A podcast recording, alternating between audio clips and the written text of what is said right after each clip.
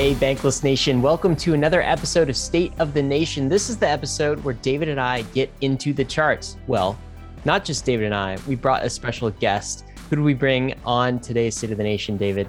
Yeah, Benjamin Cowen from Into the Cryptoverse, who is my, my favorite charter when I go and, and decide it's time to look at the charts and kind of just want to get myself grounded as to where we are in the world. And charting, it's, it's this interesting word, right? Charting as in like, you know, the, the candles that you see on, on a chart but charting is also like charting a course and like navigating a course. And so, uh, on the inevitable uh, m- uh, metaphor of going westward, we're bringing in our, our, cartographer to help us map out where we are in the world of the markets. Where are we in this markets market cycle? Are there cycles even more at all? Uh, so, we're going to ask some pretty broad questions uh, to Ben, our, our resident cartographer, uh, as to where we are in the world of these charts. Yeah, and I I don't look at charts very often. It's kind of a, but it's I, I do enjoy it. It's kind of like candy to me, David. So mm-hmm. it's like I you know I I touch it sparingly, or else I'll overindulge myself. Um, but what I love about Ben's work is that he looks at the uh, kind of the macro market cycle as well. So it's not just like what are we doing on the daily or what's the weekly looking, but like big picture, where are we in this long term trend? So I know we're going to talk about that. I know we're going to talk about cycles. I know we're going to talk about the dip that we have experienced just like right now as we're recording this. And then I know we're going to talk about the close of 2021 because this is almost a year wrapped up. And then what 2022 will bring. Everyone is curious about that. Um, David, we've also got some news in the Bankless Nation. So we dropped an episode with former CFTC chair, crypto dad, Chris Giancarlo, the guy who brought us Bitcoin futures, made a lot of this possible. Just a fantastic episode. It was uh, I, th- I, th- I, think you said the most dad episode ever that mm-hmm. we've done on Bankless. And that's because Chris has all of this fantastic fatherly advice that he was uh, imbuing on the Bankless Nation and on crypto. And, uh, you know, and um, also he had some great insights from being in the trenches, being a regulator. So make sure you catch that episode. Also, David, you did an episode with G Money who is a, a, trader, kind of a chartist himself. I listened to that this morning; it was fantastic. What's the the preview of that episode? Yeah, G Money is this guy that's just exploded onto this NFT scene. He's the famous knitted cap ape on crypto Twitter, uh, and really got left uh, left crypto after 2017 2018 unlike um, unlike a, a, lot of people that stuck it through the bear market he was like nah this is this is too crazy. I'm gonna leave. yeah, it's too long. He, he comes like 10 years yeah. he comes right back right at the start of defi summer the perfect time to just get back into it uh, and then ends up going through defi and then down the nft rabbit hole. And overall i think it's a story of a guy who was focused on tradfi markets and then got into crypto and then into NFTs. And it's also a story of, of like culture progression where there was zero culture in TradFi, a decent amount of culture in DeFi, and a ton of culture in NFT, NFTs. So while this guy's story is progressing along different markets, it's also closer and closer towards culture. Uh, and of course, that is always where we finish off with every layer zero. Yeah, we'll talk about a guy always being at the right place at the right time too. Yeah. So his timing is just impeccable. It's mm-hmm. really uh, a really cool story. Um, also, guys, we want to tell you about our friends at Opolis. So they've sponsored this message and want us to let you know that if you are thinking about going full time in a DAO, particularly if you're in the US, you've got some considerations. Okay. It's like, how do you get health insurance? Where are the benefits? How do you do your taxes? This is what Opolis has covered for you. It is a DAO, it's a co op type DAO, but it services those who want to engage in DAO work. So it's a DAO for other DAOs, uh, essentially. And this is a great way to get individual health insurance, um, benefits, dental, uh, you know, eye eyeglass care. I need these, uh, the the eyeglass care, and you know, become a self sovereign employee because this is really the future of work that David and I talk about every single week on Bankless. It's just like getting to this place where we're no longer working for corporations, the machine, we're working for ourselves, for the DAO. And uh, Opolis makes that possible. I believe there's also a special bonus. They put together a program for the Bankless Nation. So if you're listening to this and um, you want to start freelancing for DAOs, become your own self sovereign employee, and want the Opolis benefits, you can get a thousand uh, work tokens and a thousand bank tokens when you join by the end of this year. So now is the time for open enrollments, the time you're probably thinking about your health benefits for the next year. This is the time to go check out Opolis. David, I know you know all about this. You, have hung out with some of the founders of Opolis. Anything to add here? Yeah, it's really this is DAOs solving their own problems, right? And we all every, everyone wants to go and work for a DAO, but what about your family's healthcare? Opolis is a DAO that solves that problem, right? And so if if uh, this is a call to action for other DAOs out there, like hey, you can start if you are a profit uh, profit uh, revenue green DAO, you can start providing some of the same services that traditional companies used to provide their employees, but now for DAO. So this is a DAO co-op where the revenue is actually split by DAO members, right? And so this is this is a co-op. This is you own the system. Uh, they do payroll, they do healthcare, they do all the logistics. Uh, except for all of this, all of us being fractured among our different employers, we can actually all use the same co-op for the same healthcare, and we can all be unified under one single healthcare plan. So that's the idea behind Opolis. Yeah, check that out at bankless.cc slash Opolis. That's O P O L I S. Uh, all right, David, I'm going to ask you the question. What is the state of the nation this week, friend? Yeah, I already le- leaked it a little bit, but we are charting. We are charting a course. The charts always go to the right. So when we keep on going right, what is out there? Are there monsters out there that be, be lurking in the seas? Uh, like I said, Ben is a is a cartographer, uh, and he's a, a, a, the, the actual title is the technical analysis quant. Um, but in the world of crypto, where we have frontiers to explore, he is our cartographer that's going to hopefully illustrate what might might be ahead of us as we wrap up 2021 and what might be in store for us with 2022. Uh, we shall see. Well, guys, I'm I'm really excited to hear what Ben has to say about this because I don't know what's in store for the next month or the next three months. I have a fairly good picture of where we're going to head in the end destination, but not sure. Uh, you know, apart from that. So uh, we will be right back with Ben. But before we do, we want to thank the sponsors that made this episode possible. Arbitrum is an Ethereum scaling solution that's going to completely change how we use DeFi. And now it's live with over 100 projects deployed. Gas fees on the Ethereum L1 sucks. Too many people want to use Ethereum and it doesn't have enough capacity for all of us.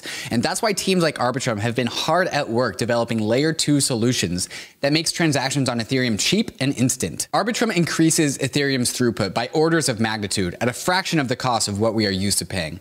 When interacting with Arbitrum, you can get the performance of a centralized exchange while tapping into Ethereum's level of security and decentralization. That's why people are calling this Ethereum's broadband moment, where we get to add performance onto decentralization and security. If you're a developer and you want to save on gas costs and overall make a better experience for your users, go to developer.offchainlabs.com to get started building on Arbitrum.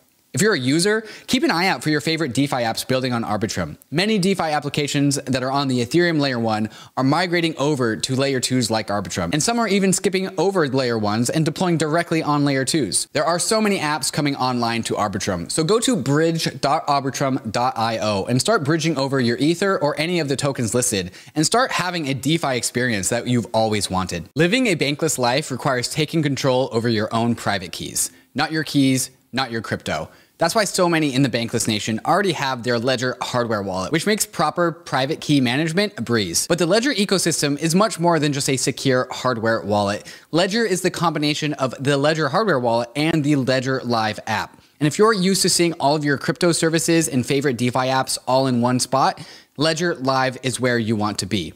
Not only does Ledger let you buy your crypto assets straight from the app, but it also hooks into all of the DeFi apps and services that you're used to.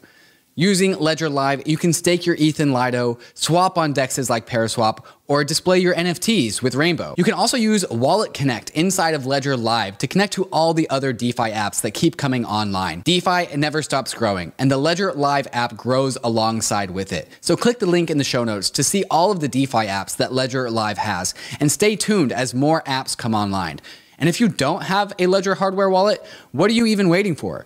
Go to ledger.com, grab a ledger, download Ledger Live, and get all of your DeFi apps all in one space.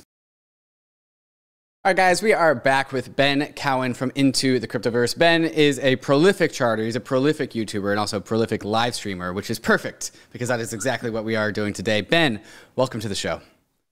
Oh, it's a pleasure to be here. Thanks for inviting me on. I'm excited to dive into the charts with you guys. Yeah, yeah. But before we get in there, let's can we talk about what it's like to to become knowledgeable in charting? Uh, what's the what's the background that you have that uh, makes you so good at this? So I don't. I mean, I don't even necessarily know that I would say that I have a background in in like your traditional technical analysis. Like a lot of that stuff, I honestly don't even really know or put too much merit in in the first place, especially on the shorter time frames. Mm. Um, but so yeah, my background, I have a, I have a bachelor's in mathematics, uh, a PhD in engineering, uh, nuclear engineering, and I, you know, after that, I worked as a postdoc and a uh, staff scientist at a national lab. And I, I started doing this stuff, uh, you know, in 2019. In fact, uh, one year after I'd started my postdoc, and I, I thought it'd be interesting to sort of navigate the cryptoverse in a more quantitative perspective, uh, not not your typical like head and shoulders or um, that kind of stuff, which I don't really put too much weight in in the first place. And I, I thought it might be cool to, to try to more like look at it from a, a, sense of like data science, right? And you're you're sort of mining long-term trends in the market, that kind of stuff. And and then yeah, like it it the channel took off, and then I ended up quitting my job. um, uh, and yeah, I've just been doing this full time since January, actually, of of this year. So. Well, congrats on that, Ben. You've got a fantastic channel, uh, 600, over 600,000 subscribers at this point in time. So some absolutely massive growth. Um, congrats on all the success. And I'm, I'm curious, like, wh- why crypto? Of course, you could apply these skills in other industries, but why did crypto draw you in? Yeah, so crypto drew me in because when I was uh, back in 2010, I, I was getting my undergrad in, in mathematics. And in the spring semester of my junior year, I believe, um, I, I, took a, a class in cryptography actually in, uh, in the because I was doing a math major and it was one of the electives. And I, they didn't. I mean, it's not like they taught us about Bitcoin back in 2010. But naturally, if you're if you're learning about cryptography, I, I saw Bitcoin, um, and then I started to follow it some. I, I, didn't invest in it at the time, unfortunately. Um, uh, but then I, I, followed it a lot, and then I, I really was following it while I was in grad school uh, just because I thought it was a really cool alternative to you know to to the traditional banking system that we have, and and thinking that Bitcoin is basically the soundest money, and, and then you also have Ethereum, which I, I would more or less just consider them to be the blue chip cryptocurrencies, Bitcoin and Ethereum. Um, and I, I, saw a lot of people get burned in in 2017, 2018. Um, and I was like, all right, well, there, you know, there, has got to be a better way for people to navigate this stuff than to just blindly, blindly throw their money in uh, in a in a bubble mania phase, and then basically cash out at the worst possible time, and then only to return again at the worst possible time again. Um, so that was sort of the goal was to say, all right, well, let's let's come up with a method to the madness, uh, which actually, I guess, at the end of the day, will will probably help reduce volatility in the crypto space, but um, yeah, that's sort of the, the backstory. Before one more question before we dive in into the charts, Ben, would you say that you kind of have developed your own style of looking at the charts, or have you followed in the footsteps of you know experts that have come before you, or is is there some sort of um, actual like you know history to your style, or did you kind of make it up yourself?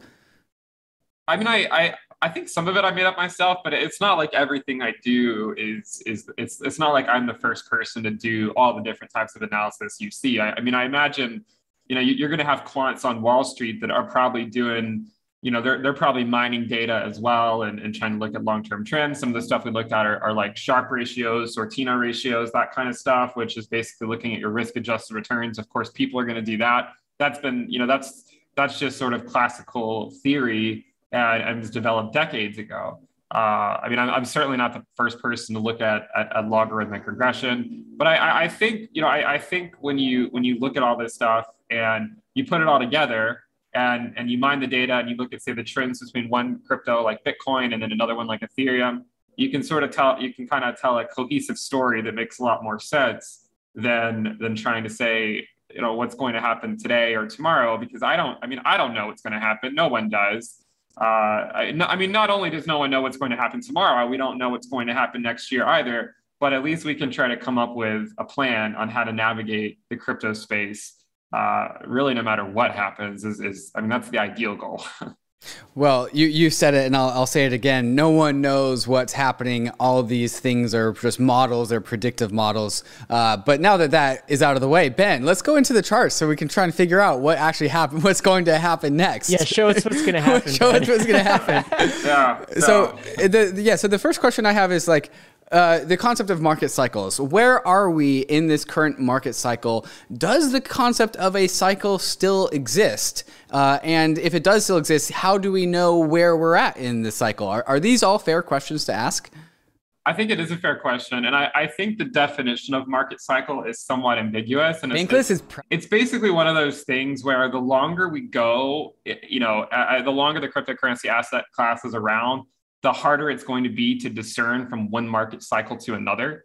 Um, and then you can start questioning, well, what even is a market cycle? What constitutes a market cycle? Does it have to be an 80% drop? Is it, you know, is if the definition is just, all right, well, if if the asset class drops by 80%, then you have a new cycle.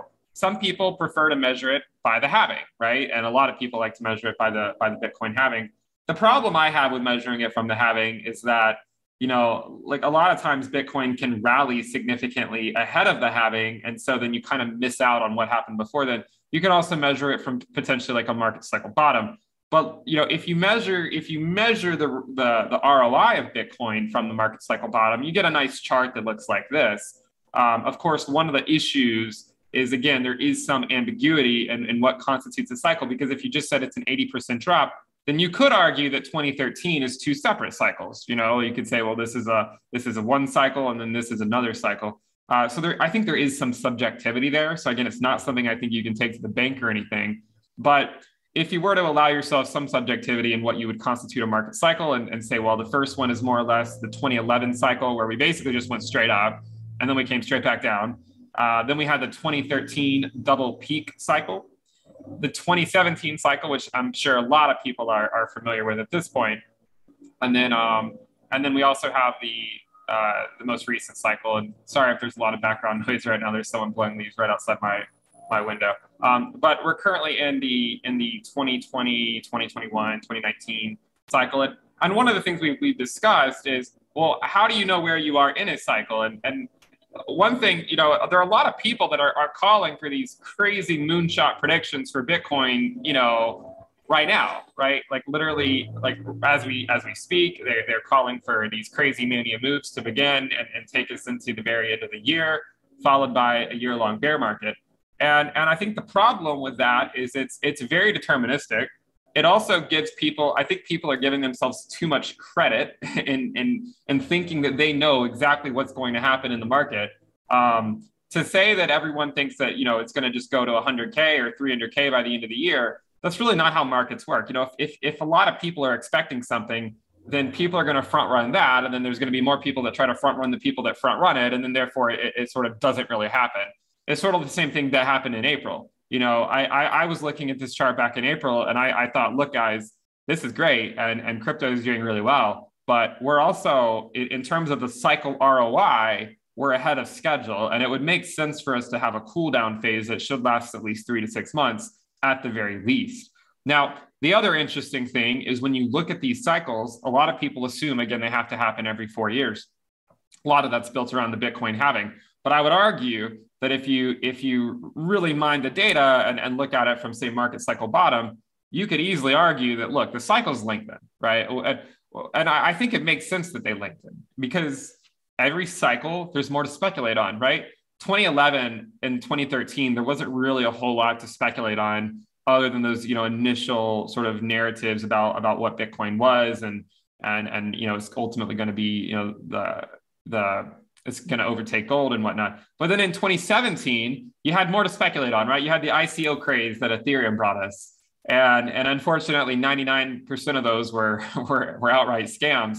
Uh, and, and I think therefore, you know, people wised up to that. And then by the end of 2017, early 2018, you know, I think people sort of realized they're, they're throwing all their money into these ICOs that are essentially just false promises. You know, some someone with with some basic experience on how to spin up a WordPress site and mint an ERC20 token. We're promising the, the next best thing.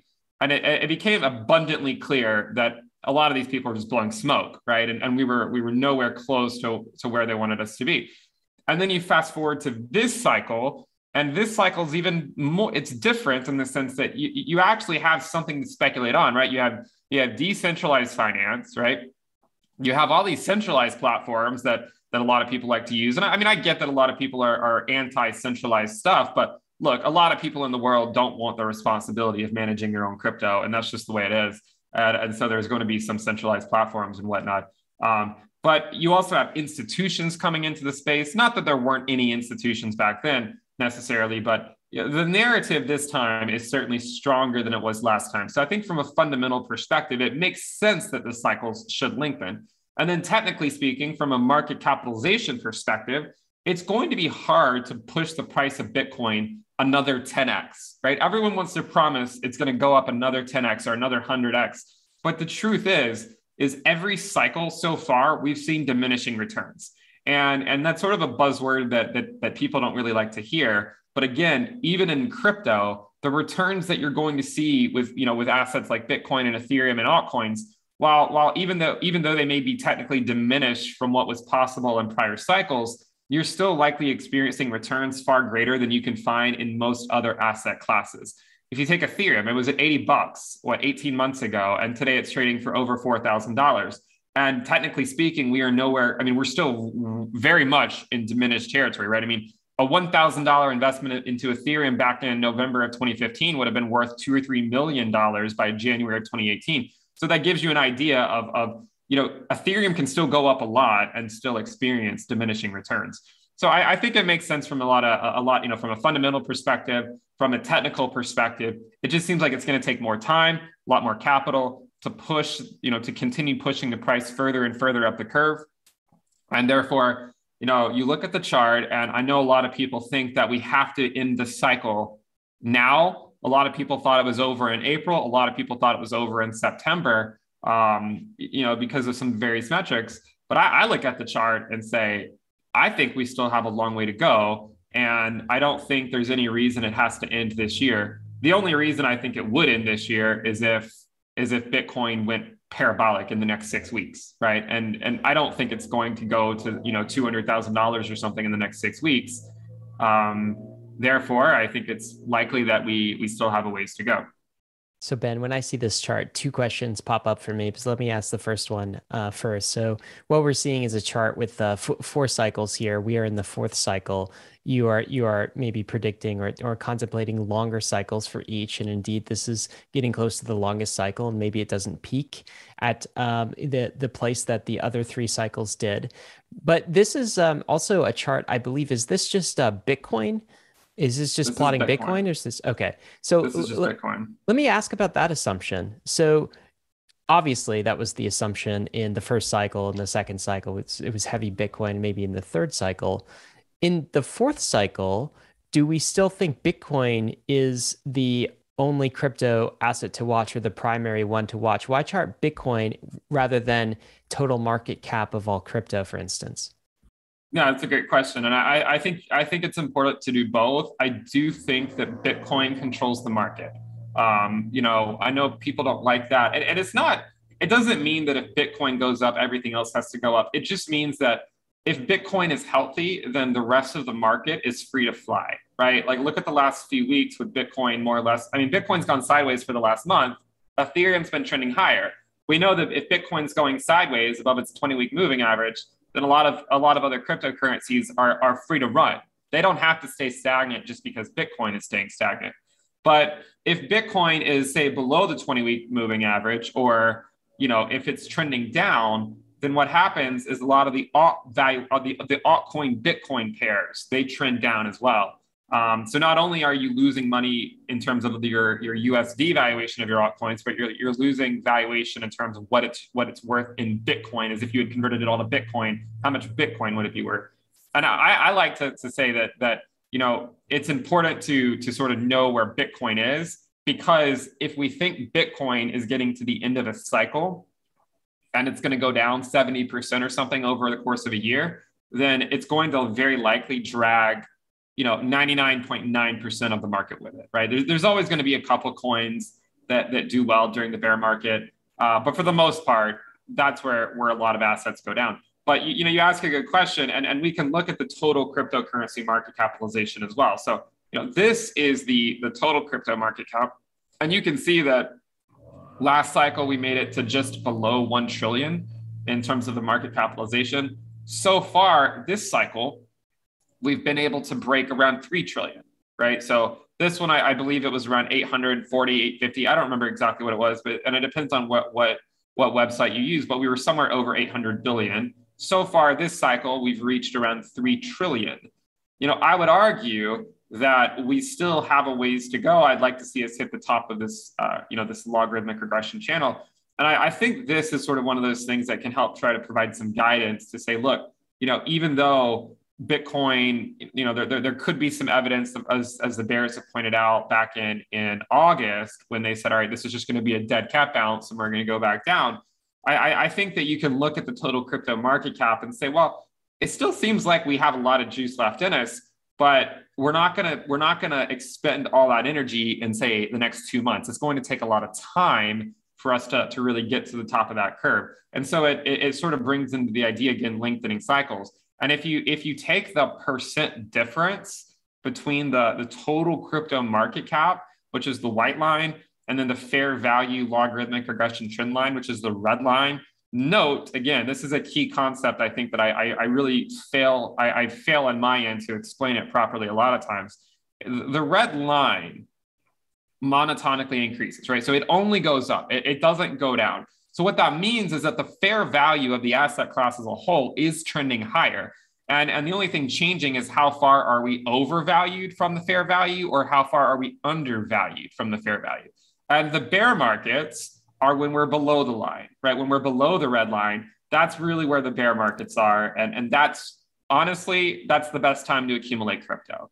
You know, I mean, are people accumulating crypto now? Of course they are. I, am even accumulating, you know, various cryptocurrencies right now. But right now is not the best time to accumulate. It might be the best time, you know, for you know over a certain time period, depending on what your time preference is. But the best time is always in the bear market, and that was back over here, uh, you know, one to two years ago. This was the best time to sort of load up. And then now we're sort of in this overvaluation territory. But I, I wouldn't say that just because we're overvalued, it means we have to go back down there, has been plenty of examples in the past where we stayed overvalued for, for years before going back down to the undervaluation um, area. And so if you take the percent difference between the white line and the red line, and then we shift it by 100% just so we get the undervaluation right here, this is what it looks like.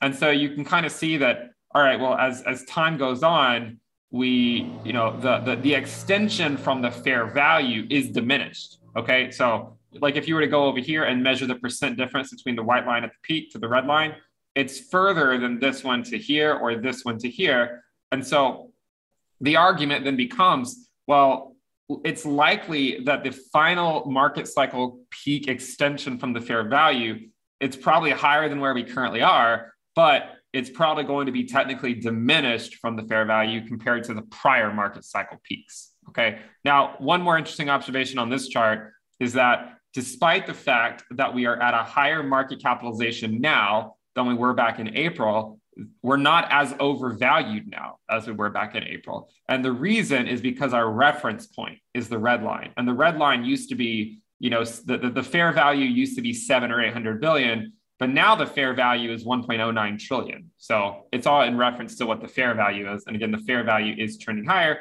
I mean, you can see, you know, in, in several more years, the fair value will be 5 trillion right? The, for the entire asset class. And so it just slowly trends up with time. So I, I think the question about do you, do you just look at Bitcoin? It, it's a good question. I think you really should look more than just at Bitcoin. There's, there's a lot of other assets that, that are, are going to grow. I think Ethereum is, is one of the, the, the biggest ones that's going to do very, very well. And so I do think it would be a mistake to, to sort of just look at Bitcoin and that's it. With that said, I think it is important to have charts where you do look at Bitcoin so that you can kind of figure out where it is in its life cycle or in its market cycle. It's fantastic information, mm-hmm. Ben. Mm-hmm. So my my second question on that cycles chart is is just a question about the concept of cycles. Okay, so some people, and I think people maybe say this every cycle, like this is this cycle is the end of all cycles. This right. cycle is the the super cycle, and we might have dips, but we're never going to see the sorts of cycles we we did uh, in, in the past. What's what's your I guess, reply to people who believe in the super cycle and, and you're thinking in terms of a fourth cycle here. Do you do you lend any merit to that, any credence to that? Well, I think a lot of it is sort of like what's the definition of a super cycle? I, a lot of people say things like, well, you know, to assume that the cycle is going to go in 20 into 2022 is assuming that this time is different, right? And, and, and a lot of times, you know, the, the, the, the implication of anyone ever saying this time is different is usually they get, it doesn't work out so, so well for them because a lot of times it's not like this time is not different, right? It, it, it, tends to repeat. But I, I, my retort to the statement, this time is different, is to say this time would be different if the peak occurred in December, because the prior peaks, as we can see, have technically lengthened from market cycle bottom, right? There's several hundred days longer for cycle two than cycle one. And, and even, even cycle three was a couple hundred days longer than cycle two. So to assume that the peak has to occur in, say, December, that would actually be assuming that this time is different. There, there, and I know that, that that that a lot of people are probably not going to agree with that, but that's what I think. I, I think the obvious trend is that the cycles are lengthening, and so that's my that's what I think is going to happen. I, I think ultimately the cycles are going to lengthen, and and we're going to go much further out. So I, I think the question, though, going back to super cycle, is what constitutes a super cycle. You know, if the if the if the cycle were to extend another year, does that mean it's a super cycle? I don't, I don't, I would not consider that a super cycle. I think the idea of a super cycle, right, as you said, is just it's just going to go up, and we're occasionally going to get some pullbacks, but the the general direction from here on out is up. I would disagree. I, I think the general direction is up for a while, uh, but eventually we are going to hit a market cycle peak, and there's probably going to be a whole lot of FUD that comes with it. You know, it could be government intervention or you know government bans or attempted bans. Um, it, regulation risk right? I don't know you know and a lot of us don't really know what it's going to be yet. Um, but i mean stable coins that's another thing right? So, but there, there's always going to be something that that i think is going to to create another bear market. And I, I think to, the other point is even this even this year we saw a 55% drop right so we clearly know crypto is capable of dropping 55%. We know if you go back to 2020, uh, 2020, we saw it drop what 60, 70% in just a matter of weeks. I mean, everyone, everyone got a rude awakening that morning back in, you know, March 12th, March 13th of, of 2020, when everyone woke up and their entire portfolio was down 60% basically overnight. So I, I think the idea that we're never going to experience another bear market is, is probably probably wishful thinking. It's probably not. We probably will have a future bear market. Um, but I also think bear markets tend to strike when people, you know, they they probably aren't going to think they're going to strike. Um, so it, it could we could get into this phase where everyone kind of just gets into this mood of all right, yeah, like we're it's a super cycle. We're just going to trend up forever, and then we could have a brutal, you know, one or two year bear market, uh, you know, later this decade and and it could really you know sober sober some people up on on the idea that it's only ever going to go up. So I, I, would say the idea of a super cycle. I, I think we will have future bear markets, but I, I do think the cycle will lengthen. With regards to these lengthening, lengthening cycles, the, this whole market cycle thing inside of crypto has turned into a total meme. It's like, oh, where are we in the mm-hmm. cycle? Like, I, I asked this, this is the first question I asked on the show, like the cycle, the cycle, the cycles. And cycles are not really something that you see in uh, legacy markets, right? Like they don't talk about like, oh, where are we in the market cycle when it comes to like your your equities portfolio.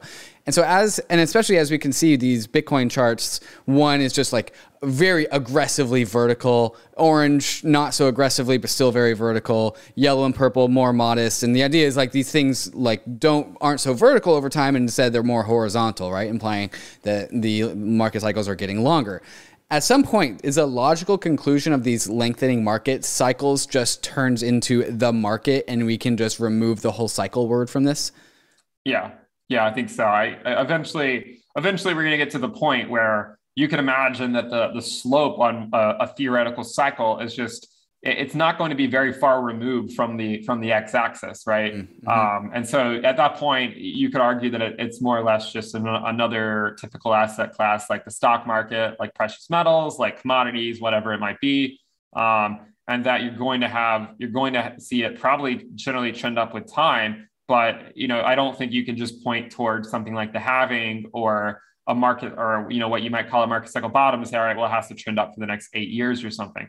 Because you know, at, at some point, at some point, you know, if if the idea of lengthening cycles continues to play out, right? The first cycle was, you know, uh, a few hundred days, like you know, 200 something days. This one was like seven or 800 days. The third one was over a thousand days. If this one ends up being 13, 1400 days, you know, eventually you get to the point where if if a cycle lasts like 2000 days, you know, what what is how useful is that information if there's still going to be two or three 60% drops along the way? Um, so I, I do agree that I, I, think eventually the whole idea of, of market cycles will uh, tend to go away. But I, I still think we're in the phase where we could probably say, look, there's going to be a bear market at some point, and it will it will distinguish kind of the phase that we're in right now uh, to the next phase. Like I, I think a lot of people can agree that 2018 more or less separated last cycle, like the cycle before this one, uh, because it was just a brutal bear market. And, and basically, anyone that wasn't super interested in crypto completely left the space, right? Um, I think we will get another year like that. Another interesting chart, by the way, is, is to look at this chart on a linear scale. And it, it really shows you mm. the idea of diminishing returns. And, mm. and it's, it's also one of those things, too, where like you know people people paint me out to be the bad guy for saying like oh diminishing returns right but it's i think it's something that it, makes sense from a fundamental perspective and you can use it to your advantage in fact um, to to to assume that the, the cycle can't outperform the prior cycle right? Um, and if it does then I mean, look, there's always a possibility, but I, I, think that it really goes to show you how how close we are already getting to the x-axis when you look at it on a linear scale and look at, at, at prior market cycles. I mean, the first one was up like 700x or something. This this one was up 500x. This one was up like you know 110, 120x or so. And so each of these times you see this parabolic move right at the very end that leads into the market cycle peak, and then here's the other one that leads into the market cycle peak. Here's the third one that leads into the market cycle peak the purple line, the, the last two or three years of all this Bitcoin volatility is summed up in the purple line wow. that you can essentially barely distinguish on this chart. So that gives you an idea of what diminishing returns means. Because again, if, if we weren't experiencing diminishing returns, if we were following, say, cycle two, then we should have already been at $2 million last year, you know, but we're not. And, and so eventually I would expect this purple line to, you know, to, I think it's going to go past past this point, right? Because I mean, this one went past this one, this one went past this one. So I would say eventually, you know, I, I imagine it will turn up, and then that'll be the market cycle peak. But I would probably assume that it won't make it to the same ROI that the last cycle made it to. Yeah, the, the blow off like tops a... on these things are so clear. Whereas yeah. you can point to every single one, and and so uh, I'll let Ryan answer, ask his question, but I also want to pick your brain as to whether you think a blow off top is inevitable. Yeah, so that's a great question. Yeah. yeah. why don't you answer that, and then I'll I'll do mine. So, what do you think about the blow off the top, Ben? That's an interesting question. If you you know back in April, everyone was saying like yes, a lot of people were calling for they they were saying like oh this can't be the top, right? Uh, uh you know uh, at the top we don't just go sideways for three months, right? Um, but I, I think the the issue was is I, I think part of it is the market is maturing and and and people want to front run what they think is the market cycle peak. Um, and so rather than get this mania phase, we actually got a more distribution like phase. I still think there is a decent probability that we will have a blow off top. Um, and but it, it's I don't think it's going to happen this year. That's the thing. I, I don't think it's going to be this year. Um, I, I, think we have a, ways to go. But I, I think that it, will will likely have a blow off top because at some point, I, I think Bitcoin's going to break 100K. And, and then above that, I think that's where retail FOMO comes back in. You know, I, have looked at my YouTube statistics and, and the, my daily views are, are nowhere close to where they were back in, back in April and May. And mm-hmm. so when I, when I look at, when I look at that, maybe I can actually pull it up here when I when I look at that, I say, look, there's a there's a decent chance that the money in the crypto space right now is not new money. It, it's it's just it, it's all of us, you know, the people that have already been here for you know for the cycle. It, it's all of us just continuing to. Um, We're just like uh, cycling between coins right now at this point. Yeah, yeah, sort of something like that. But like, look at this chart. Let me let me show you this chart over here. So can you see that on the screen? Uh, yep. Yep. Yep. So like, here's my my number of new daily subscribers. You can see back in in like March and April, I was getting like you know six thousand on Sunday. day. Like you know, you can see how how much higher it was. Today, it's like background noise, right? Like I mean, it's it's still I mean, a thousand subscribers a day is a lot, right? But compared to what happened back over here, you can see that today is completely different. Now, today it's actually gone back up, right? Because everyone's freaking out and, and everyone's wondering what, what's going on. But but I, I look at a chart like this you know, or or the watch time and say it, it, seems like we're not at these like this mania phase right now. Like we're we're not up in these areas. We're we're sort of all the way down here. And and I look at that and say, I don't think FOMO, I don't think retail FOMO has re- arrived back to the market. I, I, think that the people that are here, for the most part, are the same people that were here um, earlier this year. Right? we haven't we haven't ushered in the next crypto class yet. daily YouTube subscribers is not the chart I expected to be doing TA on today, but here we are. That's true. Yeah, yeah Actually, you got to use what? everything. You got to use everything. Not, so to, to me, this is not T. I don't know what you guys consider TA and what's not, but like the, like some TA kind of loses me to be honest. But like this, these charts are the kinds that I love. Like th- these charts really tell a long-term story, and on you know, Bankless and our kind of philosophy is very sort of long-term oriented uh, so I love these charts. And I, have got a question for you, Ben, too. It's like, so um, we're talking about cycle four, lengthening cycles. I think you mentioned, you know, you wouldn't be surprised to see 1300 days, 1400 days. How long do you think cycle four is going to be? And, you know, what does that imply about how much more time we might have left in the fourth cycle? Are we talking like 100 days, 200 days, 300 days? I know some people think yeah. it will end in December and you don't, but like what what do you think? How long will cycle four be and how much more time do we have? Yeah, so uh, a lot. I think a lot of people, a lot of people assume it, it's going to end this year, and, and I will say, like, I'm, I'm not going to sit up here and, and promise everyone that it's not going to end this year because if in if in four weeks Bitcoin's trading at one hundred and fifty thousand dollars, like I'm going to be running for the hills. To be completely honest, like I'm not, I'm not going to be sitting here you know, claiming it's going to keep going up in 2022 if, if, if, if like next month Bitcoin's trading at like 150 or $200,000. I think that's the point where it's just, it's gone up too quickly. And despite all the great fundamentals of 2022, we probably can't sustain those prices. But, you know, realistically, I don't think that's going to happen. I, I think we have a ways to go. Um, I think that, and, and I'm going to, I'm trying to answer your question as methodically as I can. If you look at the yearly ROI of um, of Bitcoin, and I think I have it on on another on on this one. If you look at say the yearly ROI of Bitcoin, and you look at say 2011 was a good year, right? We went up over 10x. 2012, yeah, it was what two or three x. No one's no one's getting out of bed for that. 2013, pretty good year. 2014, that was a bad year, right? We are below 10 to the zero. 2015, no one's getting out of bed for. 2016, certainly no one got out of bed. 2017, was another good year, right? 2018, bad year. 2019, humdrum. 2020, somewhat okay. But what you notice is when you when you isolate all the ones that have done very very well, it's just 2011, 2013, and 2017. And then the ones that have done very poorly are 2014 and 2018, the red ones at the bottom. All the other ones are the yellow ones, and they're just more or less humdrum, right? We, we, we sort of went up, but we also kind of went down, or maybe you can just argue that we, we slowly trended up with time, right? We, we, we ended the year higher than where we started it at, but we didn't end it with a parabolic rally. If you look at the current year, the blue line, this has been a pretty humdrum year for Bitcoin. You know, it, it hasn't been the year of of the parabolic rally for Bitcoin, right? Yeah, and you can see that on the chart. I mean, despite what people have promised, it just hasn't actually transpired. Now, it could theoretically transpire. It hasn't transpired yet.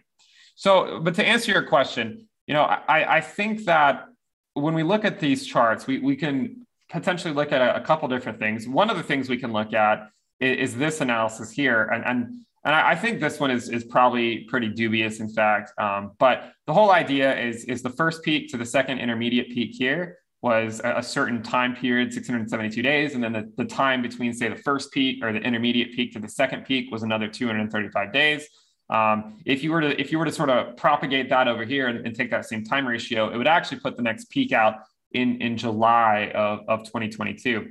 Um, but I, I, would say that there still is a is a good chance that that we could go beyond that, right? And and the reason there's a couple different reasons. Uh, one of the reasons, actually, this is an interesting analysis.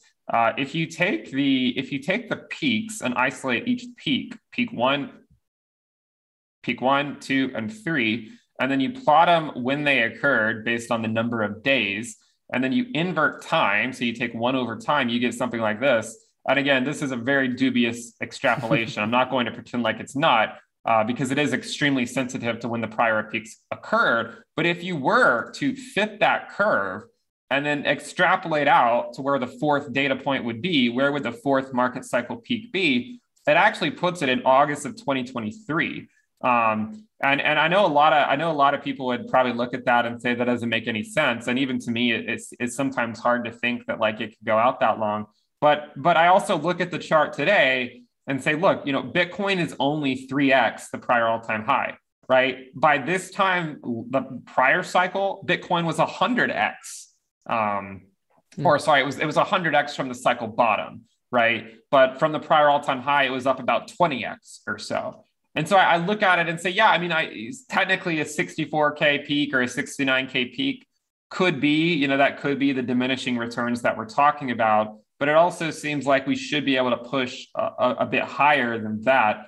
Um, and so I just look at it and say, look, you know, I, I think that the next cycle, or sorry, the current cycle is is highly likely to go beyond this year. I think it's it's going to at least go into 2022 and probably beyond the beginning of 2022 as well. Like, I mean, Q1, while it is a possibility, I would still argue it's more likely to go beyond Q1. Could it be in Q2? Maybe, but look, Q3, you have Q4 of 2022. And then, you know, then you could get back into that seasonality that, that people always talk about. I always thought that would be pretty funny if if the uh, the market cycle peak came a full year after when people were expecting it to come um, like you know like let's say december of 2022 or something. Uh, but i think the other the other thing to consider is while i put a lot of effort into kind of like trying to understand you know market cycle peaks and and when they're going to occur i don't really trade that. I, I have a risk metric that i use. Uh, it's this thing. And and basically whenever whenever it gets overheated like this I, I basically just take profits on the way out and then I just wait for it to come back down and then I and then I, I move back in again. And so I, I don't really concern myself so much uh, with when exactly it's going to occur because there's nothing about cycle theory that would have told me we were going to have a peak in April of 2021, right? No one was saying that that we're going to have a market cycle peak in April of 2021. But this is the this is my the, the risk metric that I use. And it, it told me back then that look, like we are we are kind of heated right now Whereas we're almost as heated as we were back in 2017. And it, it seems like there's a reasonable chance that we get a pullback. Now, that doesn't mean it's a market cycle peak. As you can see in 2013, we had two of these heated phases. But my argument all along is that if this is a, if this is a double peak cycle, it's probably a stretched out version of 2013, not a carbon copy of 2013. You know, what's so fascinating to me is your whole, your whole analysis is very price based and time based, and has nothing to do with catalysts, right? So, like right. Uh, you, you mentioned, you know, uh, possibly the cycle could kind of end in it could end any time, of course, but it could end in July 2022, or could get extended to August 2023, or even longer than that. It's interesting. Is like July 2022, around that time, the ETH merge should happen, right? Some people have called this the triple halvening, but that doesn't factor into the analysis at all because it like maybe over the long time scale these things don't seem to matter is that what this is teaching us it's just like time and price and cycles and if we pay yeah. attention to those things then we're okay and catalysts don't matter so much uh, it's an it's an interesting thing because if I if I say that stuff like that doesn't matter, it really has a way of pissing a lot of people off. Um, uh, I'm, so I'm I, genuinely curious your perspective, right? It's like yeah, I, you know, I'm yeah. not pissed off at all. I'm I'm curious what you think it, it's interesting because you know you would think that all these things would make a, a, a big difference, but I guess the, the, counterpoint is well, what if Ethereum were to rally to say twenty five thousand dollars in the next five months? and then people could then use that to say then going into into the merge in, in the summer of 2022 that okay the price is only going to keep going up right? Because if it's already at 25k uh, now then why can't it keep going up after the merge which is only going to make things better right but at some point, we have to understand that the, the, the prices that, that, these assets are, it's not that they're necessarily being fairly valued. It's just that they're we're riding up on momentum and hype around something. And then once that something is actually delivered, a lot of that hype can actually die back down. And it doesn't mean that the project hasn't improved.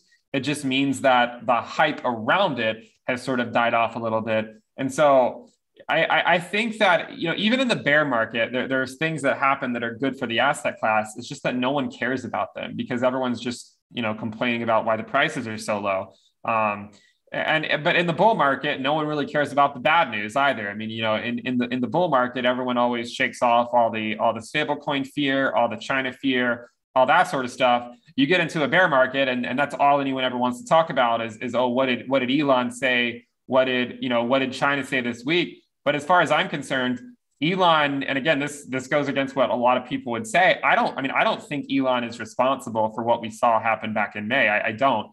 I think that, and I, I was saying this back over here. I, I said, look, guys, like you know, people are going to rationalize why why their predictions don't pan out. Right? They're going to rationalize why Bitcoin's not at 300k by September or why it's not at their price valuation. They're going to call. They're going to scream market manipulation or something but look, at the end of the day, Bitcoin went from $3,800 to $64,000 in the span of about a year. And, and to, to say that we can't have a, a sizable pullback unless some catalyst causes it, I, I think is a bit, um, it's, it's probably a bit ignorant. So I, that, that's why, that, that's why I think that uh, people like to use these events to rationalize why, why things don't pan out the way they think. Um, but I, I, think that you know at the end of the day we were just overheated. And and and also you have to you have to think too again with things like the merge people are it's not like it's a secret. So if people are buying ethereum today they're buying it because they expect it to do well probably because they expect the merge to go well right? So it's sort of you could argue that it's already been factored into the price anyways. Um, and if it doesn't go well then it could cause a sharp sell off right uh, so, you know, just because something occurs doesn't mean it necessarily has to affect the price. I mean, if you go back and look at what happened to Ethereum, you know, I mean, Ethereum has done nothing but ha- have, I feel like, just great news for a long time. And you have the network effect, everyone's using it. I mean, the gas fees are high, but they're high, right? But I mean, it's also a, a sign that people are actually using the network, you know? Um, so it didn't stop Ethereum from dropping from from forty four hundred dollars to seventeen hundred dollars in in the span of, of a, you know in the span of a few weeks. You know, so it's a highly speculative asset class. We're all sort of figuring out what these you know what these assets are worth, and we just have to go through these boom and bust cycles, you know, over and over again to, to ultimately reach a, a fair value. And I think a lot of that's actually captured in the logarithmic regression stuff. It does, you know, curve over with time. The, the, the best gains are early on, and then as you get further in time, it takes a lot more time to continue to push up that curve. And it, you can see it sort of folds over as well. Okay. So that's generally the idea. Absolutely, Ben. Uh, I think the the label of cartographer is becoming just more and more accurate. I feel very, very grounded right now in the charts. I want to see if I can get you to zoom in on some closer time frames with regards to Bitcoin and Ethereum, because as of the last couple days, we've we've uh, dumped off a little bit, but what meanwhile Ether has had this very long, sustainable run up for all of October. So we're going to go ahead and get there right after we talk about some of these fantastic sponsors that make the show possible. Matcha, everyone's favorite DEX aggregator, has just launched an open beta for gasless trading. So if you're trading more than $5,000 in common ETH and wrapped Bitcoin pairs, then your gas fees on Matcha are free. And that's why you should be using Matcha.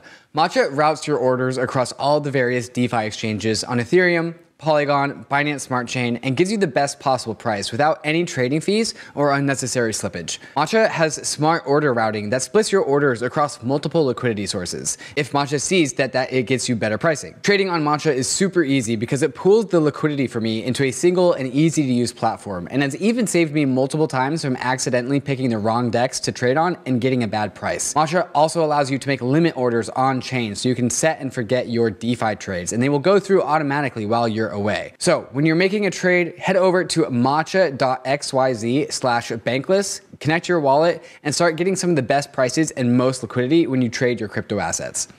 Alchemix is one of the coolest new DeFi apps on the scene. It introduces self paying loans, allowing you to spend and save at the same time. Deposit the DAI stablecoin into the Alchemix vault in order to get an advance on the interest it generates borrow up to 50% of the total amount of your deposited DAI in the form of AL USD stablecoin. Here's the craziest part the loan pays itself back and you cannot be liquidated. Unlock your assets potential in the ultimate DeFi savings account. And brand new to Alchemix is the ETH Vault, where you can deposit ETH into the application, borrow AL ETH against your deposits, while having your advance gradually paid back over time. V2 is rapidly approaching, which will allow for even more collateral types, plus a variety of yield strategies to choose from. Harness the power of Alchemix at alchemix.fi. That's A L C H E M ix.fi. Follow Alchemix on Twitter at AlchemixFI and join the Discord to keep up to date with Alchemix V2 and to get involved in governance. All right, guys, and we are back with Benjamin Cowen of Into the Cryptoverse. And uh, we've been talking all about market cycles using Bitcoin as a frame of reference, but here we've got the market cycles of Ethereum, of which there are only two. Uh, so Ben, when we look at the market cycles of Ethereum, do we t- he see a different story, the same story? What are the differences that we see here? Yeah, the the one issue with Ethereum is that it, it launched at sort of like in in the summer of of uh, 2015, and and so the market cycle bottom for Bitcoin was actually January of 2015. So to measure it from the market cycle bottom of the entire asset class is not possible. If you try to if you measure it from the market cycle bottom of this cycle, and then when it launched, which was in the middle of last cycle, you get something that looks like this, right? if you if you translate this to instead start here in March of 2020, which is sort of like you know trying to emulate as if you were starting in the middle of this cycle, or say not like in the middle of it, but just not at the very beginning like last cycle was, and you shift it, you get something that looks like this, right? And and what you notice is that Ethereum in, in the last market cycle had a very similar move up and then it just went sideways for a year right? Everyone thinks about 2015 to 2017, 2018 as just nothing but up for Ethereum. But look, this is a span of a year where Ethereum just went sideways, right? Here's a span of six months where Ethereum just went sideways. And Ethereum went sideways at around a 30x up or so from the from the um, from the bottom. I thought an interesting thing was sort of the double bottom on the return on investment from the from that local bottom in the first cycle was right here. You can see it at right, right around 20x or right below 20x. And also look at this cycle. It's also right around that same area um, after we had that sort of that, that local top that we had and we came back down and we're sort of slowly trending back up. So I, I look at this chart and say, you know what, could, could Ethereum go sideways for a while? I mean, well, I mean, recently it's just been going up. I don't, I don't actually have the most recent dip on this chart because I, I did these charts like a day ago. And then uh, since then the market dropped 10%. Um, but you can imagine that even a 10% drop is, is basically just a pixel on the screen, right? I mean, Ethereum's trading now at $4,200. Uh, I mean, we're, we're essentially we're essentially now at the prices that that once upon a time was the the uh, you know the the blow off sort of top for Ethereum earlier this year, right? So the the prior the prior blow off mania phase is now the FUD price, right? Um, so it, it, really does, you know, put things into perspective, I think, into into kind of where we are. And I, and I look at this and say, you know, is it is it possible that we come back down and continue to grind sideways for a while? Absolutely, right? Of course that could happen. I still think we ultimately have higher to go this cycle, but it doesn't mean we can't we can't ultimately grind it out for a bit longer. Uh, a few other things I'm getting uh, hoping to look at is Bitcoin dominance. Is that an informative chart for you? What the Bitcoin dominance chart looks like, and what what yeah. does that tell you as a story? Yeah, so I was I was trying to like draw out potential paths. This is one of them. Uh, but what I'm thinking sort of about the Bitcoin dominance, more or less, is that we know that when Bitcoin goes parabolic, the dominance goes up right?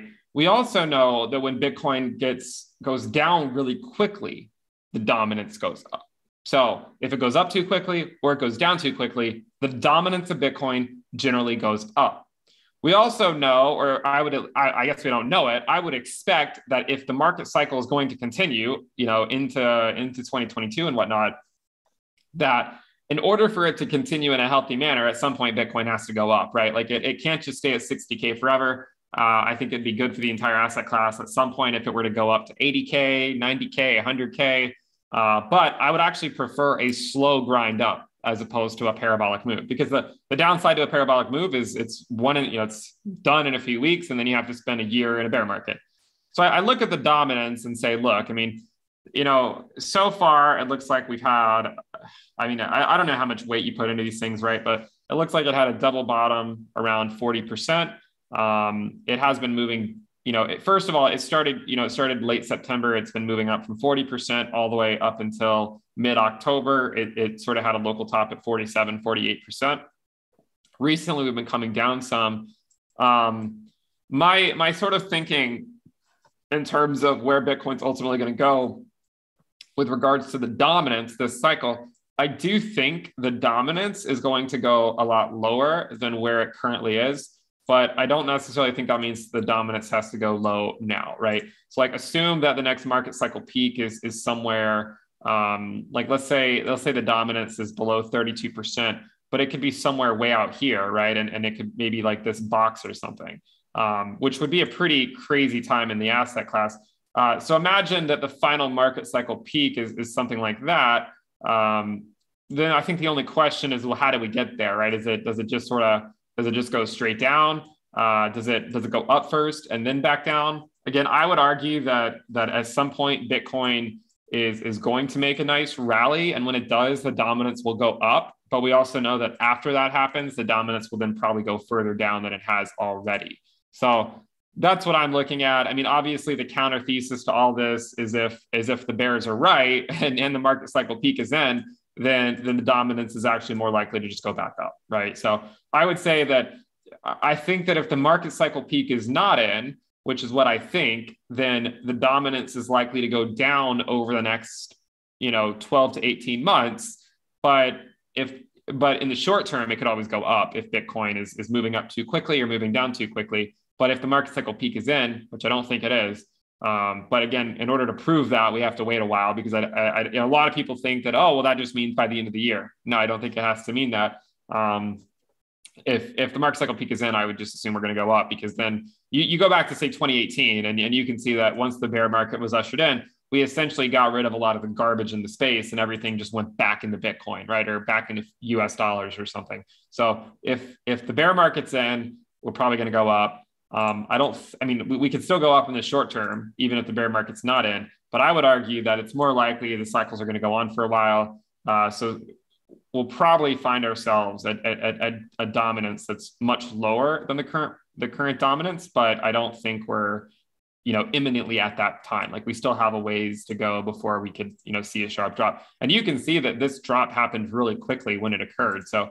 you know, imagine we were to repeat the phase of say September through through May again at some point in the future, you could still imagine a scenario where where the dominance goes up something like that, uh, but then it could still come back down if if altcoins then rally after it, right? Um, so that, that's sort of what I'm looking at. And, and one of the reasons I think is, you know, I, I think if you look at this, it, it, seems like the dominance is generally in a, in a macro downtrend. Um, uh, at least that's what I think. I guess I guess technically speaking, someone might try to argue, well, maybe this is an uptrend. You know, like maybe it's you know maybe it's actually slowly moving up or something. Uh, it all that's the thing I have with TA, right? Like you can tell whatever story you want to tell um, as long as you draw the right lines, right? Um, so I, I do think the dominance will ultimately go down, but you know, I, I, certainly do expect Bitcoin to, to put in a fight on more than one occasion this cycle and, and send the dominance at various phases up, you know, 10, 15% higher than where, where, where it will be when it starts that move.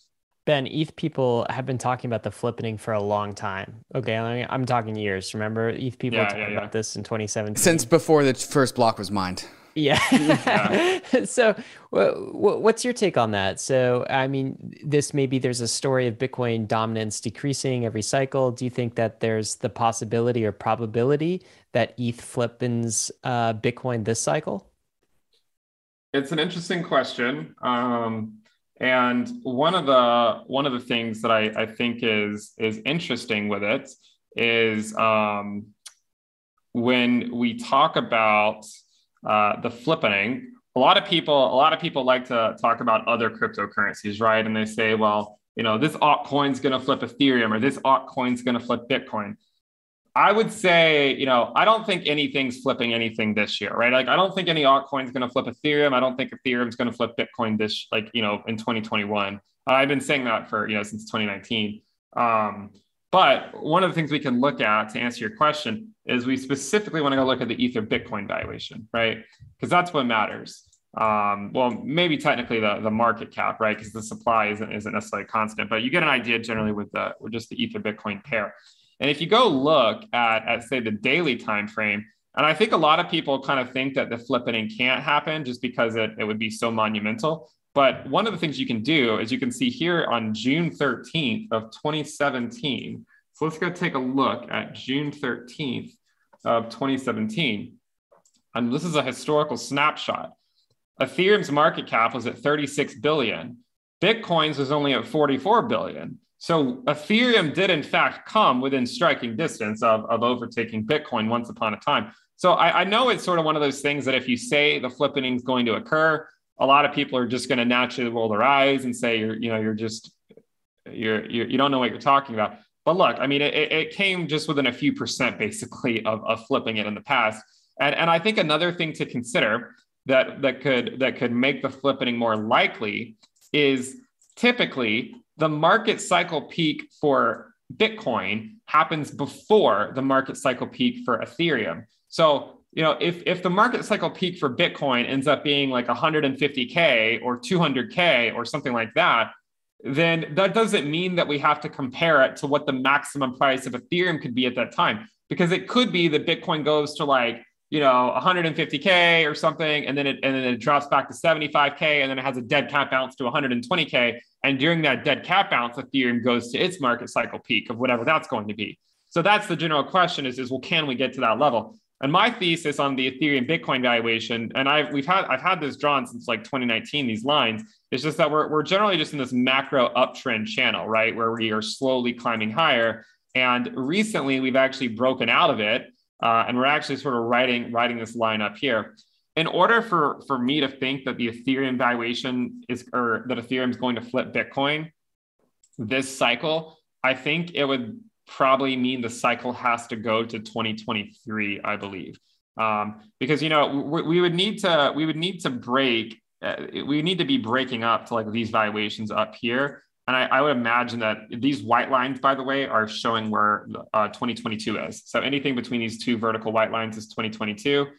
Could we make it to, to this region, like say next year? I would say it's possible, but the problem is that I think that in order for Ethereum to go to these really high valuations against the US dollar, it's assuming that Bitcoin's probably going to have its own parabolic move, which means when Bitcoin has its own parabolic move, Ethereum usually takes a back seat for the time being. So I what I would be looking for if I were to assume that flipping could occur this cycle, I would say that it might occur, but it's probably going to be a while if it's going to occur. And, and one of the things we've seen with Ethereum before against Bitcoin is seasonality. It tends to go parabolic against Bitcoin in January. And, and I'll show you what I mean. So in, in previous fourth quarters, you can see the Ethereum Bitcoin valuation tends to bleed, right? This is down in Q4 of 2015. Where did the parabolic move start of the Ethereum Bitcoin valuation? It started in Q1 in January. Look at this Q4. It bled. Where did the parabolic move start against Bitcoin? It started in January. This one again, this one started in mid December after bleeding for most of the year, especially in Q4. And then we had this parabolic move that, that was in the beginning of the year. Again, this one here started in mid December and it lasted for part of Q1. Again, here you look at a Q4 bleed. We had a parabolic move, sort of a parabolic move, not really, but at least that was a nice move to the upside by the Ethereum Bitcoin valuation in January. Um, same thing last year, it bled in Q4. We had a nice parabolic move in January. The interesting thing, though, for Ethereum this year so far, things can change, of course. It has not been bleeding in Q4. This is the first Q4 Ethereum's ever had where it's not bleeding against Bitcoin, right? It's it's more or less going sideways. If you go look at at, at uh, quarterly candles, we're actually technically up right now by about three and a half percent. Now that doesn't mean it's going to stay like that. We still have what half the quarter to go. I mean, we're only at mid-November right now, but I think Ethereum is actually looking relatively strong compared to where I would have expected it to be. Um, and and you can see it it's, it's really putting up a fight. So one of the things i would say is that if it's going to flip bitcoin uh, it, it would be nice to, to get a, a, you know a couple more nice januaries under our belt right? So not only january of 2022 but also january of 2023 and if we can if we can reach that point if we can reach that point and we get a parabolic rally up after Bitcoin has a parabolic rally or something, then it is certainly possible that it could flip it. Um, but I would argue, though, I would argue that if it does flip it, it probably it probably won't sustain it in the bear market. Is is my guess. Um, just because we know that Ethereum does tend to bleed a bit worse than Bitcoin in the bear market. But I mean, it also it also gives you more upside in the bull market, so it kind of makes sense. Um, so could Ethereum flip Bitcoin? I think it could, mainly because we've seen the historical snapshot. It's already come extremely close to doing it before. It's in a very long macro trend up. It seems like time is on our side with regards to lengthening cycles, and, and it still seems like we have a long way to go. The only way that we don't flip it, or I don't want to say the only way we don't flip it, um, but one potential way we wouldn't flip it this cycle is if um, is if the cycle, you know, if it if it sort of peters out in a few months, like if it if it only goes say into Q1 or Q2 or something, then I, I don't think Ethereum has has really any chance to to have a you know to be able to flip uh, to flip Bitcoin. But if it goes on for another year or something, then you're getting into the territory where hey, this long term momentum shift to the upside is is really going. It's not going to take that much longer. I mean, if we keep riding this line up here by by the summer of 2022 you know we could be at point one right and and point one could be a launch pad to get us to that you know to that that flip that flipping status so i, I don't want to say that it, it has to happen but if the cycle extends long enough it certainly can happen Ben, we talked a lot about obviously these cycles and Bitcoin and Ether in particular. You called these two assets sort of the blue chip assets. I'm curious why you think these are the blue chip assets, right? Because of course, like we've seen other coins have runs. You know, some only last a cycle. You know, some this is this is their second cycle, and it's hard to know what's what. Um, why do you think Bitcoin and Ether are blue chip, or like are they special in any ways? Yeah, I mean, I think they're the two most massively decentralized protocols, um, and I don't think it's even close between any other assets. I think they are. Um, I, I, mean, with, with Bitcoin, you, you, just simply have the network effect. Obviously, if someone were to launch Bitcoin today and and Bitcoin didn't exist, it, it would be seen as like sort of like a dinosaur type type thing. But it is the first one. The only reason we're all here looking at this stuff is because Bitcoin initially existed and sort of gave everyone the insight to, hey, let's explore this idea um, that's where the network effect is. If we, if you know, what, what's going to be around in 10 years is these are some altcoins going to be around? Yeah, some of them will survive, but you just really never know. One, one great example, look at 2013 or sorry, 2017. You have Bitcoin and Ethereum, but look, I mean, you have, have, look at all these coins that aren't even in the top 10 today, right? Some of these coins, some of these, some of the viewers here probably have never even heard of them, right? They've never even heard of them. Where's, where's back, the IOTA supporters on the yeah. YouTube today? the NEM supporters. Go back to go back to say 2013 and take a look. I mean, look at this. You have you have things like not a lot of people have heard of Peercoin, Namecoin, Feathercoin, Nova Coin. Um, don't even get me started on BBQ Coin. um, you, know, you you look at this and it's like you know in 10 years we, we really don't know what altcoins are going to be around. But I would say it's highly likely that Bitcoin will be around and it's highly likely that Ethereum will be around. I think that people give Ethereum a hard time because the gas fees are high. And I mean, I've, I've given this speech before, right? But again, the gas fees are high because people use it. And if they wanted to lower the gas fees, they could, but they would, of course, be sacrificing some level of decentralization to do so, right? If they if they raise the block the, the block size and and make it so you have more computational requirements to run it, you know, to to run a node, it's going to make it it's going to make it somewhat more more centralized, and you sort of have that that trilemma. Um, but I think that a lot of other projects sort of tout themselves as being better than Ethereum, but a lot of them are. I mean, they're they're just they're not right. I mean, they, they might be they might be better at some aspects, right? Like some of them might be faster, some of them might have lower fees but they're probably they're they're they're they're, not, they're, they're sacrificing somewhere else, right? Like it's an engineering problem. It's all about optimizing things. So maybe they have higher gas, or maybe they have lower gas fees because no one uses the network. Maybe they have lower gas fees because it's, it's extremely centralized, right? Again, the Binance Smart Chain originally started as a clone of Go Ethereum. You know, it's not like, and the gas fees there are, are really low. It's not like it's groundbreaking technology. It's just that they're willing to sacrifice things that Ethereum developers are, are not willing to sacrifice. Um, and and I, I, think that Ethereum is is pretty far out ahead in terms of in terms of uh, development and stuff. And and and transitioning to, to becoming uh, roll up centric, et cetera. And so I, I look at this and say, you know, from a from a technical, from a from a fundamental perspective, I think they're the blue chips, right? From a market cap perspective, they're the blue chips, right? They're the safest.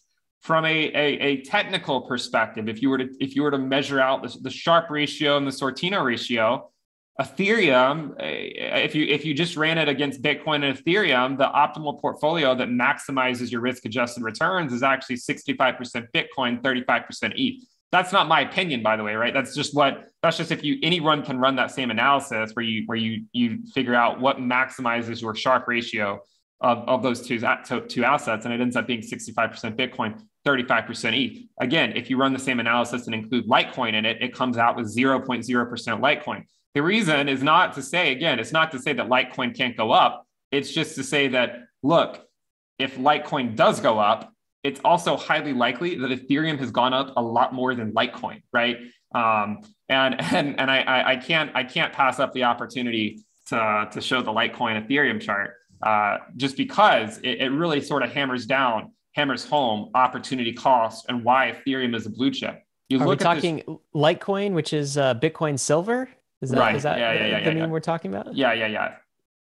This is what I'm talking about when you're talking about blue chips. And people say, well, why do you, you know, why why can't you have a large position in some of these other other other cryptocurrencies? You look at you look at these projects and look, will Litecoin trend up against the US dollar with time? Yeah, probably will. It's bled 91% against Ethereum over the last two years. So to me, a blue chip, I, I want it to outperform a lot of the you know a lot of the asset class right? I want it to outperform. I don't want it to you know to, to, to see this downside. I mean and, and i could go through a ton of different coins that all they do all they do is they they bleed against ethereum over the macro scale right? I mean here's xrp it just bleeds against ethereum over the macro scale right? Here's here's some other coins that were relics of the last market cycle. They bleed against they bleed against ethereum over the over the macro scale. So the argument of course just becomes simply put Will your altcoin trend up against the US dollar in a bull market? Yes, right? But anyone can pick out cryptocurrencies that will probably do well during a bull market. You always have to you always have to ask yourself, and it's sort of become a meme now on my channel, right? What if it bleeds against Ethereum? And a, a lot of cryptocurrencies, if you go look at their valuations against Ethereum, they bleed over the macro scale. So if you do have altcoins, make sure at the very least at the very least that they oscillate against Ethereum or they go up against Ethereum, right? If all they do is go down, you're essentially taking on more risk for less reward. Ben, this has been extremely insightful, and, and it's nice to. Uh, I really appreciate somebody that can draw these charts and focus on the charts while also connecting to, to the fundamentals. I remember, uh, and you, you were probably like this too back when I was in my first cycle in 2017, 2018, I would pull open Blockfolio and check it, check it roughly 70 times a day. Uh, for somebody that has like chart addiction or just like they can't pull their eyes away from their charts, what advice would you have to, to somebody like this? Yeah, I mean, I think a lot of times like these short-term price movements are are just noise, and you know, the likelihood that someone's going to want to sell today anyways is pretty low usually because they, a lot of us just, you know, we're, we're hodlers at heart, right? And, and people just kind of hold on for, for dear life or, and whatnot. Um, look, you know, you can look at it all you want, but at, at the end of the day, these are, it's an investment and it's not, I, I think you should, and I think people should look at it like an investment gambling is something that I think it, it's easy to get into and, and call it investing but it's actually gambling, right? You, these micro caps are, are gambling, using a lot of leverage or, or any leverage. It, it's gambling. Um, there's a difference between gambling and investing. And if you believe Ethereum or Bitcoin or you know your favorite altcoins, if you if you if you believe in their mission and, and what they're doing and where they're headed, then what happens today is just completely irrelevant, right? I mean, and, and again, we're, we're as it's a great time to be saying this because I mean, as as I'm saying this, Bitcoin is now at you know, it's below $60,000. But again, you know, I'm sure there's a lot of people out there glued to their screens and wondering what's going on. It wasn't even that long ago, literally like two months ago, Bitcoin was at 40K, you know? So today, is it is is the market down this week by about eight or nine percent? Yeah, it is. But if you go back a couple years, think about think about all the stress that you probably had on this red candle, right? Or or this red candle here or or this red candle or this red candle or this red candle. Like all that stress that you probably had every day watching the chart 70 times a day, who cares, right? Like you're not you're not here for the little bunny hills, right? You're not you don't really care about that. You're generally here to see the asset class trend higher with time, and I believe that's what it's doing. So, look, while there are while there definitely are um, you know timed time periods where we go down and stuff, I would still argue that the general direction is up and it's going to remain up for a while. Could we come back down uh, and, and test some lower levels again? Of course, right? I, I, mean, you will never hear me say that Bitcoin has to go parabolic in Q4. I, I think it's honestly absurd that so many people think it does.